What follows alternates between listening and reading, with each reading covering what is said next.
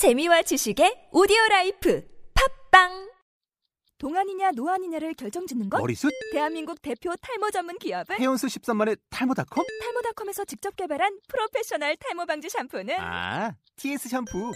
늘어진 두피 모공을 꽉! 단 한 올의 모발까지 꽉! 사용할수록 풍성해지는 나의 모발. 이제 탈모 고민 끝! TS 샴푸. 안녕하세요. 본디오단위원의 박준규입니다. 아, 오늘은 관절염에 대해서 말씀을 드리려고 하는데요. 이 관절염, 주변에 앓고 계시는 분들 많으시죠? 예. 어, 이 관절염은요, 종류가 상당히 많습니다. 여러분이 흔히 알고 있는 어, 퇴행성 관절염, 류마티스 관절염도 있지만, 그 밖에도 타박으로 인해서 오는 타박성 관절염, 또 감염으로 오는 감염성 관절염, 또 통풍이라고 들어보셨죠? 예, 통풍성 관절염도 있습니다. 어, 이렇게 종류가 많은데 예, 흔히 관절염의 쌍두마차라고 일컬어지는 어, 퇴행성 관절염과 류마티스성 관절염에 대해서 어, 중점적으로 한번 말씀을 드리도록 하겠습니다. 그런데요, 이 퇴행성 관절염과 어, 류마티스성 관절염을 이해하기 위해서는 어, 관절염의 구조를 아는 것이 반드시 필요합니다. 네, 또 공부를 해야 되느냐 이렇게 예, 반발을 하시는 분들이 혹시 계실지 모르겠는데 예, 꼭 알아둘 필요가 있기 때문에 예, 간단하게 쉽게 설명을 드리도록 하겠습니다. 어, 먼저 관절의 종류는요 여러 가지가 있습니다. 그냥 이름만 알아두세요. 섬유관절, 연골관절, 또 윤활관절 이런 것들이 있는데요.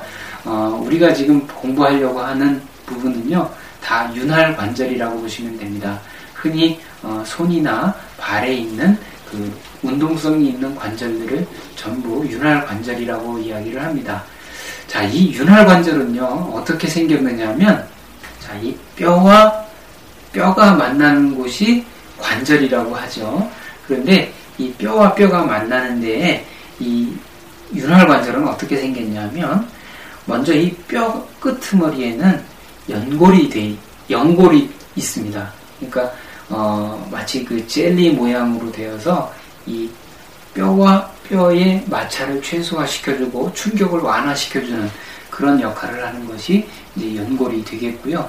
이 뼈와 뼈가 이렇게 만났으면 이 구조를 유지하기 위해서 양 옆에 튼튼하게 싸고 있는 막이 있습니다.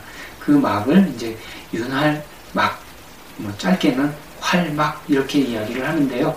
이 활막과 그리고 연골을 싸고 있는 요 부위를 합쳐서 주머니 모양으로 생겼다고 해서 관절낭 이렇게 이야기를 합니다.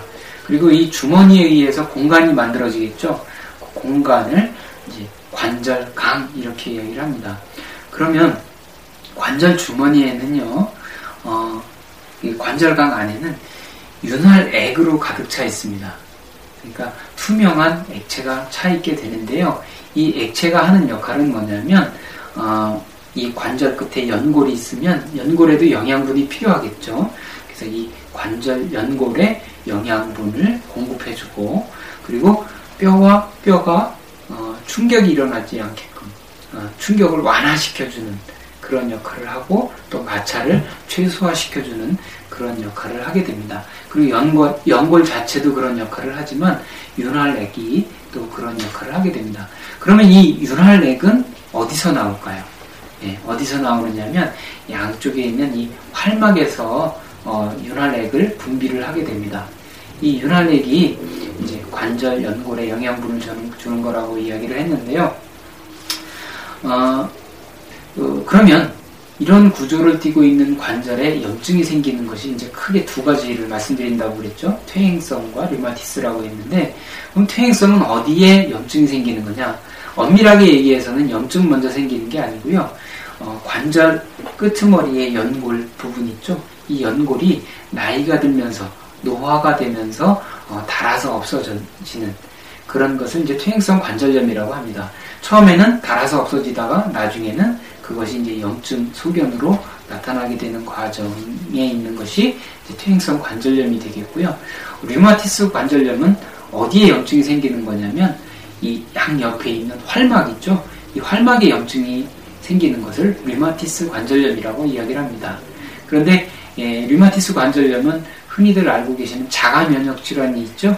예, 이 자가 면역의 이상으로 인해서 어, 생기는 그 이, 이상으로 인해서 이 활막에 염증이 생기게 되고 이 염증이 생기게 되면 염증 세포가 떠다니겠죠. 그러면 윤활액에 에, 이 염증 세포들이 떠다니게 되어가지고 이 관절 연골의 에, 파괴, 염증을 일으키는 상태가 이, 어, 이르게 됩니다. 그렇게 되면 이 연골이 파괴가 되어서 나중에 삐죽삐죽해지고요. 사진을 보면 그리고 나중에 이것이 이렇게 붙어버리게 됩니다. 석회화 돼가지고 붙어버릴 정도로 되어가지고 관절을 못 쓰게 되는 지경에 이르게 되죠. 어, 어때요? 이 류마티스 관절염과 퇴행성의 차이를 좀 이해가 되십니까? 네, 이렇게 네, 관절염은 관절의 구조를 알아야만 정확하게 이해를 할 수 있기 때문에 오늘은 관절의 구조에 대해서 어, 간단하게 말씀을 드렸습니다. 감사합니다.